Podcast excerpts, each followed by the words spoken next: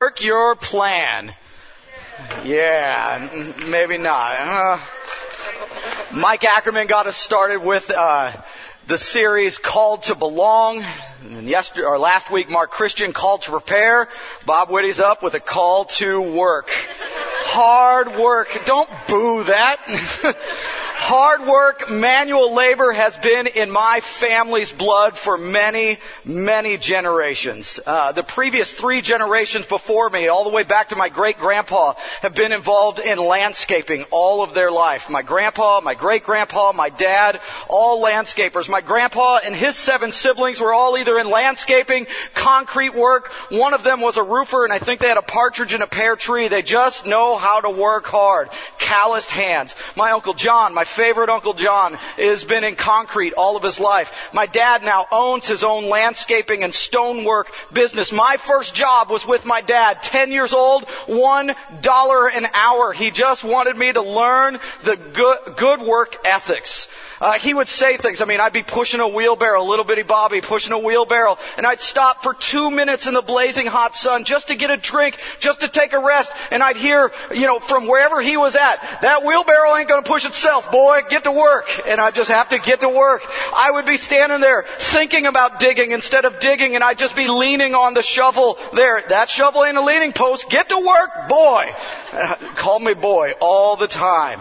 Uh, there was a time where he was looking at this project he had to do and he was thinking about the best way to approach it. I said, well, dad, I have an idea. He goes, boy, I don't pay you to think. I pay you to work. Dig something. Just, Hard work is always in my family. I'm not kidding you. This is no lie. When my family would play Monopoly, we would fight over who would get to be the wheelbarrow piece. Like that's the one that we all wanted to be. I was the first one. I'm the first Whitty to go to college. I was a disappointment to my family for going to college. Like you're gonna you're gonna sit in the class and learn, and you're gonna do what now? Like they, it just didn't. It, it. I mean, my family's very intelligent. They're, it just college wasn't in their blood. I, I remember shaking hands with them at family reunions or Christmas or whatever, and they would look at my hands and like, "You've gone soft and pen- pushing pencils in college now, boy." You know, like I didn't have any calluses on my hand at all. Whitty's work. It's just what we do. Now, because this work ethic apparently has been lost on my generation with me because I went off to college and I became a preacher, youth pastor, uh, they wanted to make sure it wasn't lost on the next generation. And so when uh, my very large, Whitty side of the family threw a baby shower for Lisa, this was the gift that they gave my oldest son, Josh. A shovel Everybody else, diapers, formula, baby clothes, toys. No, my dad shows up, boom, shovel, right there. Actually, he would never go to a baby shower, but he bought it and sent it with my mom. And I think, this, I mean, and I've got pictures at home of my kid using this shovel. It's, I mean, it's just in our blood.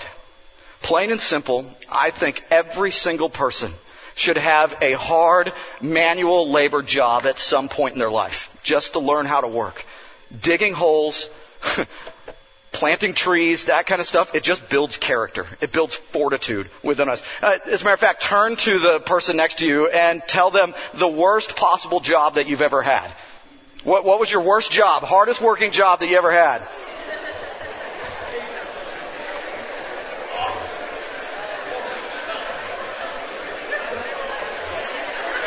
All right, you guys got it? I happen to be walking after class with, uh, you guys know my friend Colt Doherty? Where's Colt at? Yeah, I was working with, I love Colt we were walking along and he calls me Mr. Bob. He's like, Mr. Bob, what are you preaching on? I said, actually, I'm preaching on hard work. And I told him that line that everybody should have a hard working manual labor job. And he goes, it's amazing that you said that. He had just talked to a guy that he worked for that he was doing construction. He's like, those were some of the best years of my life. They were the worst working years, but it just did something in him to where now he's transferred those skills of hard work, of doing manual labor into his studies, into his preaching, into his evangelism life, just into every facet of his life work builds character. We should all do manual labor work, but right now you're sitting in college. It's still hard, isn't it? It's just a different kind of hard, isn't it? They're, yeah, the boos are coming back. Yeah, boo it's hard. As a matter of fact, turn to the person next to you, and I want you just to, to describe the emotion that you're feeling thinking about the next eight weeks of work that you still have to do to finish this semester.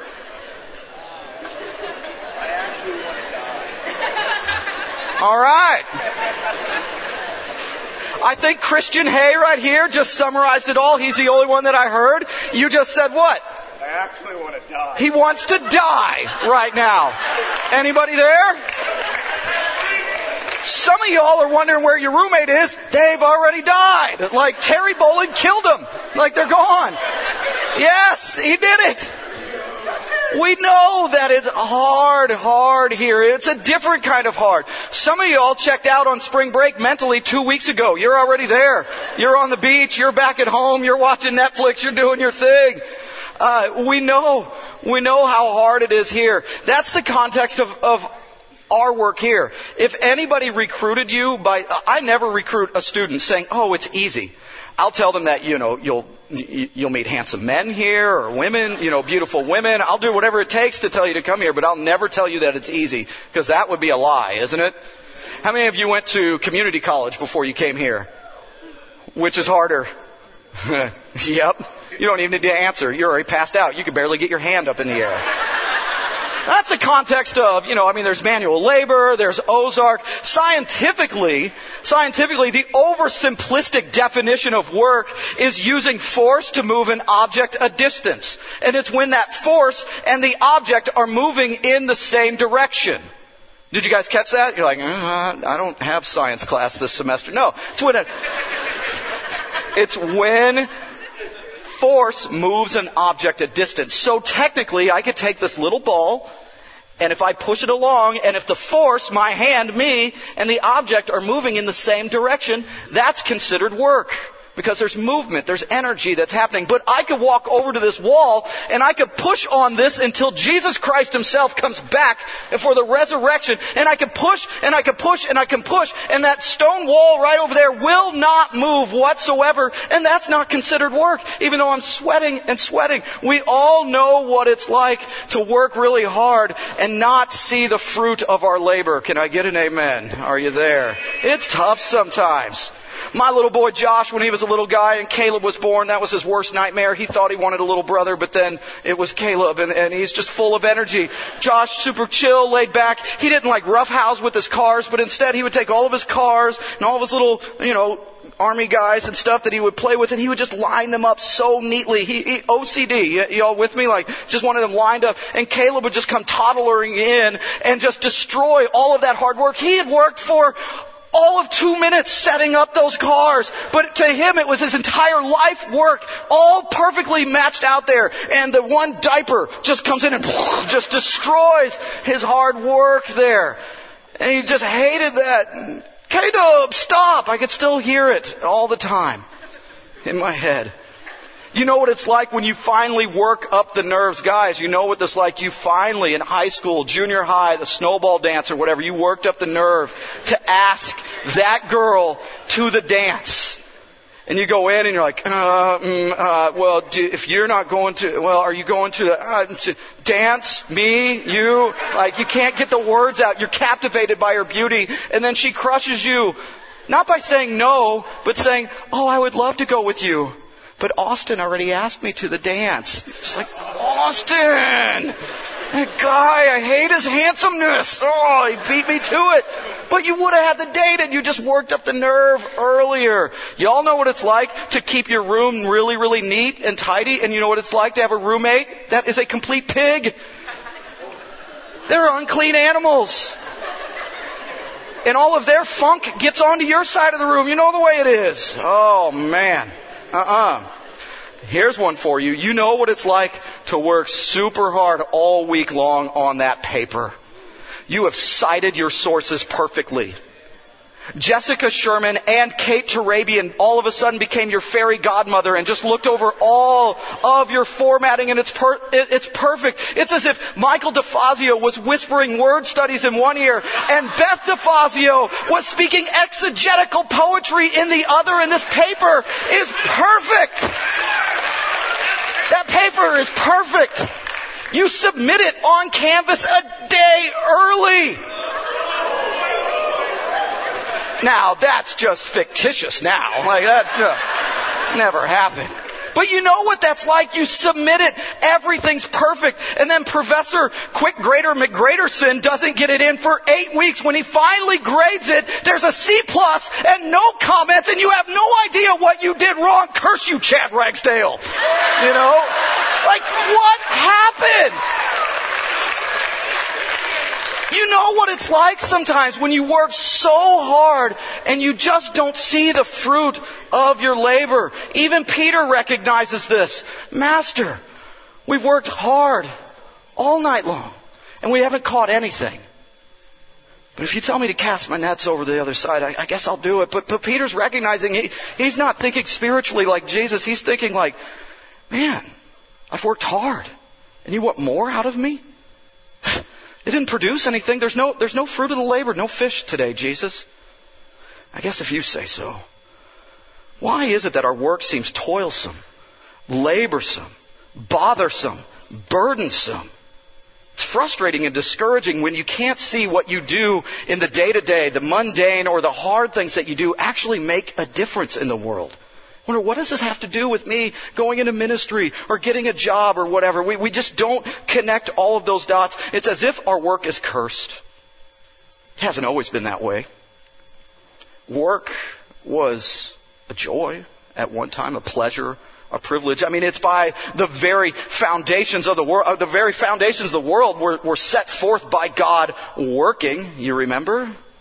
Because then on the seventh day, he rested and enjoyed all of his work. He placed man in the, in the garden, the pinnacle of his creation. And what did he do? He gave them jobs, things to do, work. Not to feed themselves, not to survive, not to get a career or to stay out of their parents' basement. That's weird. They didn't have parents. I mean, God, but yeah, okay. Sorry. Not for any reason like that, but just because. Work is joyful, but then, just like our lives, sin enters in, twists things up, and it becomes a curse. Cursed be the ground that you work. Through painful toil, you will eat food from it, and all the days of your life it will produce thorns and thistles for you. And you will eat the plants of the field by the sweat of your brow. You will eat your food until you return to the ground. And so, work and die. That's the curse. Work was cursed and connected to survival, not enjoyment. But it doesn't have to be that way. We don't have to live under the curse. I mean, I understand that the world, humanity, the earth, it, it groans for the return of Jesus Christ, that, that we live in a broken, fallen world, but that doesn't mean that it's not redeemable. We don't have to work it's not a, uh, for a necessary survival mode or, or just to feed ourselves or just to make money or stay out of our parents' basement. Work is good. And like all facets of our life, when it's surrendered under the Lordship of Jesus Christ, it is redeemable. And there could be many reasons that our work feels like a curse and it feels fruitless when we give forth a whole lot of labor and effort, but then it doesn't seem to produce. Maybe it's because our lazy flesh fights against the daily beckoning of the Holy Spirit. One of my favorite proverbs from Proverbs 26, it says that a sluggard buries his hand in the dish and he's too lazy to bring it up to his mouth. That's laziness. When you put your hand down to eat some food and you can't even bring it back up to your mouth. Eh, I'm just always happy when I find a Cheeto and it's like, oh, hey, how'd you get there? You know, like, sweet. You know those moments of laziness. And maybe the, maybe your lazy flesh just fights against the Holy Spirit when, when the Holy Spirit's saying, hey, get up, work, do something. You're going, eh, and like the sluggard, we just turn over in our bed. You know what that's like. You've made the commitment, I'm getting up early tomorrow. Snooze, snooze, unplug, thrown out the window, in bed, forever. Maybe it's because you think procrastination is your personal spiritual gift. It's not. It's not. You've bought into the lie, I work best under pressure. That's because you only work under pressure. I, it's, it's a lie though. Proverbs tells us, consider the ant. Consider the ant. She, she doesn't wait till tomorrow to do her work. She works today while there's daylight. She works hard doing those things. Maybe it's your addictions that hinder your work. Have you ever said this? Just, I'll get started on that paper after one more episode. And then six seasons and a full beard later, you snap out of that coma. I had a guy in my life group a while back who told me that he just had to stop playing video games like he was addicted and he knew that he was addicted, not by the hours that he was spending on there, but he said he woke up and his hands were in this position. And he wasn't kidding. He goes, I've got a problem. I'm going, yeah, you do. It's like we had to bend his fingers back straight. This is how you hold a pencil to take a test. Not like the, like, yeah, he knew that he had a problem. Maybe it's your addictions that get in the way. Maybe you get easily distracted by other people. That when fun is happening, your whole, I mean, I mean, I'm telling you, plan your work and work your plan unless somebody else gets in the way and there's pizza. Hear me. Just because somebody is a lot of fun and they live on your dorm floor does not mean that their habits need to be your habits. That if they're tanking, if they're crashing and burning, that does not have to be you. They are good, godly people. I'm not judging them in, in one sense, but you just don't need to be around them all the time. But there's a time to go into your room, close your door, and crank out your work. There is this building over there called the library. Distractors don't come into the library. They just don't. Do you know why most of your professors get up early in the morning? Because you're in bed and you won't distract us from our work, which is you, but we got prep to do for you. Just because they live on your floor doesn't mean that you have to give in to their time schedule and their bad time management skills. And if you don't know who that is on the floor, it's probably you. Maybe you're a workaholic and you've distorted the Sabbath to the point that you're burning yourself out. Maybe you just give up too quickly. You're just like, I, I, can't do it. And you get overwhelmed. And you just, you, if you would just move on a little bit farther, if you would just be patient, if you would just keep pushing yourself and be disciplined to the end, you would see that you would reap the harvest of the fruit of your labor. Just remember Proverbs 16. When you're fighting laziness, Proverbs 16 is the place to go. Commit to the Lord whatever you do, and He will establish your plans. Plan your work and work your plan. God is in that process. In his heart, man plans his course, but the Lord establishes our, our steps. We should never be so blind to think that the evil one just uses one or two tactics to draw us astray. The evil one is counting on the bad habits that we might be forming right now to, that we're building up to render us useless in the kingdom. Your generation, I just read an article a few months ago uh, of a guy that said that the millennial generation, he said, is the most useless generation born yet. Not so with you. Just because all of the, the pollsters and, and the people that pay attention to culture call you useless does not mean that you have to be useless. You don't have to buy into that lie. You can work hard like the generation before you and the generation before them. Because the Lord blesses the plans and the fruit of your labor. We work. We simply work. Plan your work and work your plan. We often lose sight on how our daily work, just the mundane in the heart, feeds into the bigger picture of God's plan. It breaks my heart when some of the most gifted and talented students, students that make me laugh, students that I have a whole lot of fun with here, don't do any academic work. Or they turn in trash. They're talented and gifted and they've been duped into thinking that their charming personality can overshadow a hard, good, solid work ethic. So what are you to do?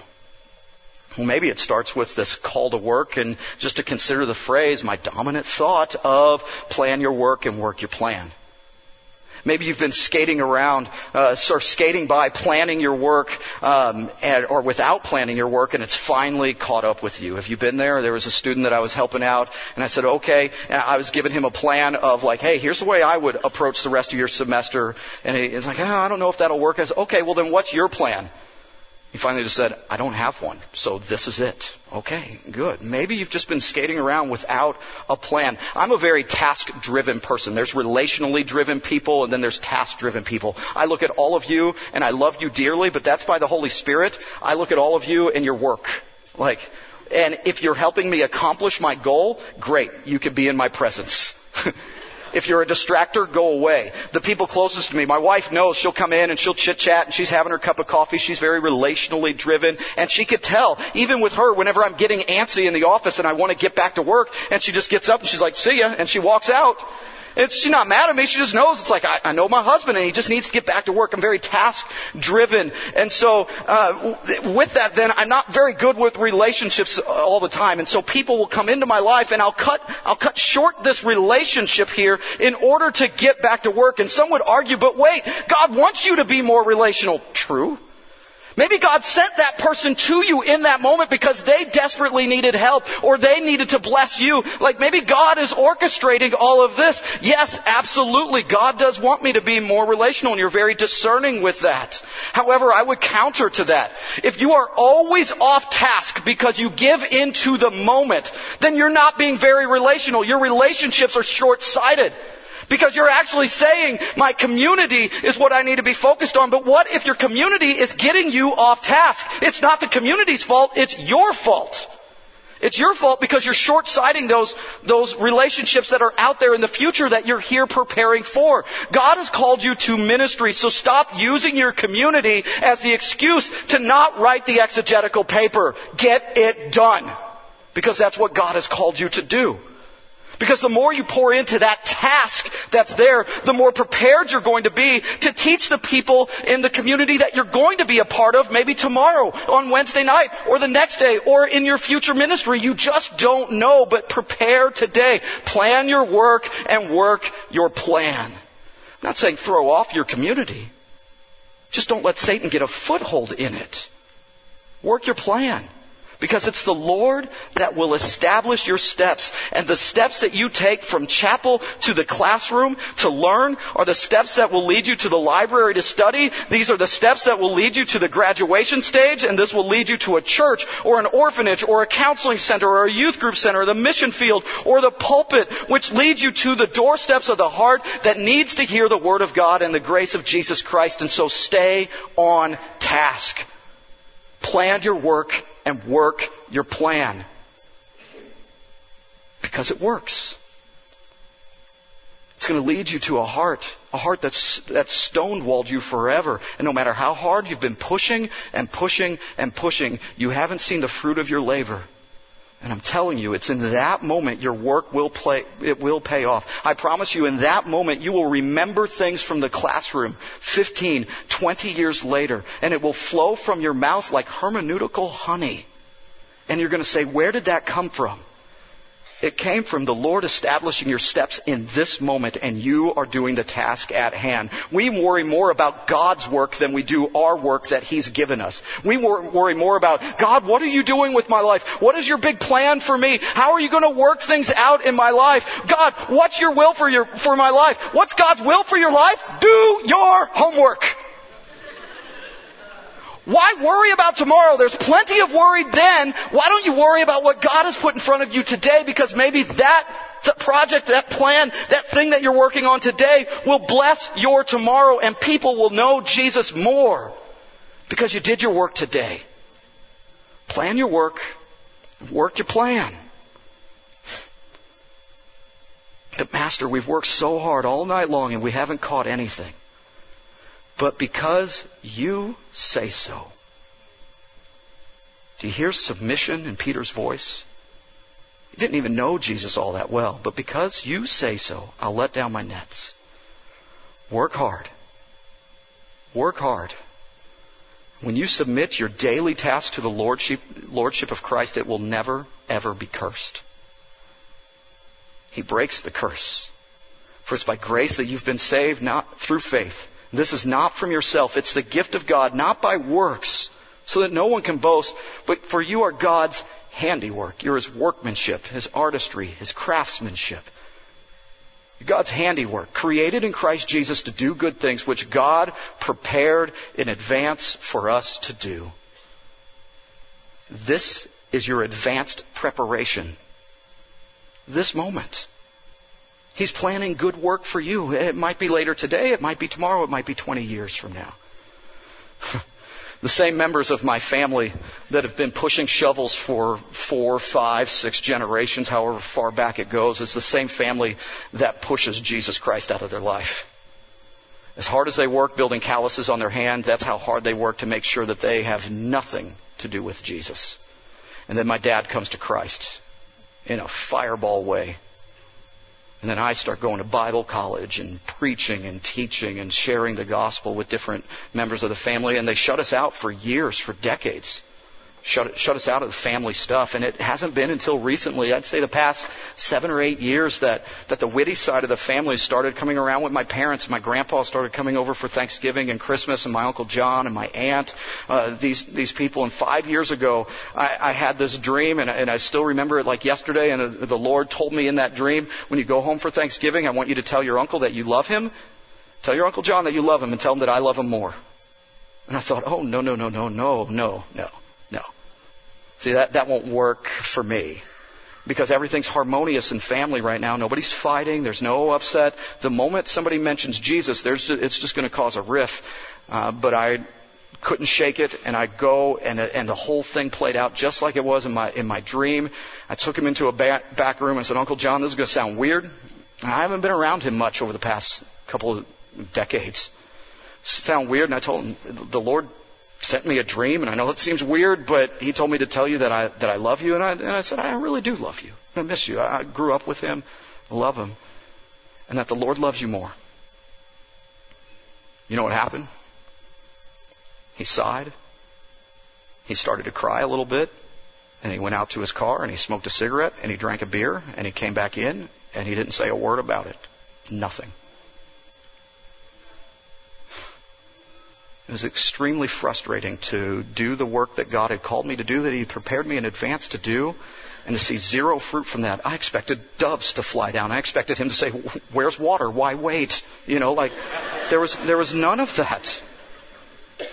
So I went home and between Thanksgiving and Christmas, I, I, I grabbed, I got a Bible and I started highlighting favorite scriptures and tabbing them. He knows nothing of God's Word. I started writing notes, my own commentary in there, favorite stories, read this, read that. And I put it in the mail with a letter and said, hey, I didn't mean to freak you out or anything, but I do love you and the Lord loves you. Here's God's Word. Why don't you start reading it? And Christmas time walks around, or comes around, and I hadn't heard a word from him, and so I figured it went on the shelf or, or, or he threw it away or whatever. He walks in with that Bible and letter in hand. And he goes, I need to talk to you. And I thought, well, Jehovah Jireh, here it comes. The Lord provides. And he sits down and we start having conversations. And he had read all those highlighted passages and he was asking me questions. And he goes, there was one passage that, that you highlighted that was weird to me. And it was John chapter 11. And I didn't highlight the whole thing, the whole story of Lazarus being raised from the dead. I just highlighted the heading and I just wrote in there, this is one of my favorite stories, read this. But the heading says, Lazarus dies. And he goes, why is that one of your favorite stories? That's weird. And I go, did you read it? He goes, no, I didn't read it. I didn't want to read about some guy dying. I said, well, read it. And he reads it. Do you believe that that actually happened? He says. Yeah, I do. And so with interruptions from his wife who did not want any of this conversation to go on and it didn't go too well, got to tell him about Lazarus' resurrection and Jesus' resurrection and our resurrection in him. And do you know what happened? Nothing. Years later, I get a phone call from him and his son, who had been in and out of prison with heroin addictions and some violent rampages and stuff, happened to be in a rehab facility, out of prison, in a rehab facility in Joplin, Missouri. My cousin Travis, who I haven't seen in 15, 20 years. He calls me, Will you go and talk to him and would you pray with him? Yeah, I could do that. And so I go. Travis and I catch up and we talk, and I go again. He's got these addictions and he wants to start making a life in Joplin because St. Louis and Springfield, like all of his old old habits and bad friends and everything is waiting there for him. I said, sure. I was going to connect him with some agencies that could get him some work and, you know, he could just start getting back on his feet. We could help him. And then, do you know what I heard after that? Nothing. And he actually went back to jail for a while to finish out a sentence. And then when he got out, he called me then. He goes, Hey, I didn't mean to leave you hanging, but I didn't have a phone. And he goes, I'm out. I'm trying to get clean. And what about that work? And it was the day that Lisa and I were going out of the country for our 20th wedding anniversary. And I said, I'll be back in a week. Just hold tight. Gave him some numbers to some shelters and stuff. Like, just hold tight. He had nowhere to go. And he overdosed in that week that we were out of town, and I had no idea. And then I go, and my uncle wants me to do the funeral. Was the hardest funeral, and all of those concrete workers and landscapers and drunks and drug addicts all show up to the funeral, and I preached my heart out, the gospel hard. Hardest I've ever prayed, hardest I've ever preached. And you know what happened? Nothing. And then seven months later, my grandpa gets sick. My, my uncle's dad, my dad's dad gets sick from 60 years of smoking. Drinking will do that. And every, every organ in his body is, you know, fighting against him at that time. And they call me and I go up there and I pray with my grandpa and he had had a stroke and he doesn't know anything about Jesus. And my mom is there with me and, and I'm talking to him and he can't speak. And I'm sharing the gospel with him. My, my grandpa can't get all of his words out, but he, he starts saying things like, and I'm, and I'm telling him about God's love, and he goes, God, me, broken. Can't pray. I, me, bad. I, broken. And it took him 20 minutes to say those words. And I shared the gospel of God's love and how He's never too lost and never too dirty and never too broken. And I wrote him letters for weeks and with scriptures and prayers. And then he was gone and nothing. I did his funeral, and all the same drunks and drug addicts and landscapers and concrete workers show up, and I preach my heart out again, and there's nothing. Why prepare work for me to do in advance, and there will be no fruit for it? Next week, while you guys are enjoying spring break, Tuesday, we're burying my grandpa's ashes on some land where he's taken my whole family to deer hunt. And so we're going and I'm going to preach again there for some family that couldn't make it and my uncle will be there again. And I have no idea if Tuesday is going to be the day, but I am going to plan my work and work my plan until I see the fruit of my labor because I know that God is in this plan. And if I give up, if I quit pushing on the stone wall heart of my Uncle John, who's going to do the pushing? The work that you're doing here because every moment along the way of that story, every segment along the way, I'm recounting the things that I learned in Christ in the Bible and Old Testament history and Acts class and, and apologetics and, and just stuff that I had forgotten about so long ago. And it all came about in every moment, every, every hard paper that I was writing and every test that I was taking here and every ministry success and failure of the past 21 years of ministry, ministry that I've had the privilege of doing was preparing me in advance for the good work of, of sharing the gospel with my Uncle John. I have not seen the fruit of my labor yet. But I plan my work and I work my plan and God will work through this plan. You were created in Christ Jesus to do good work and he's preparing these things in advance for you to do. So what's God's will for your life? To get up and go to class. Go.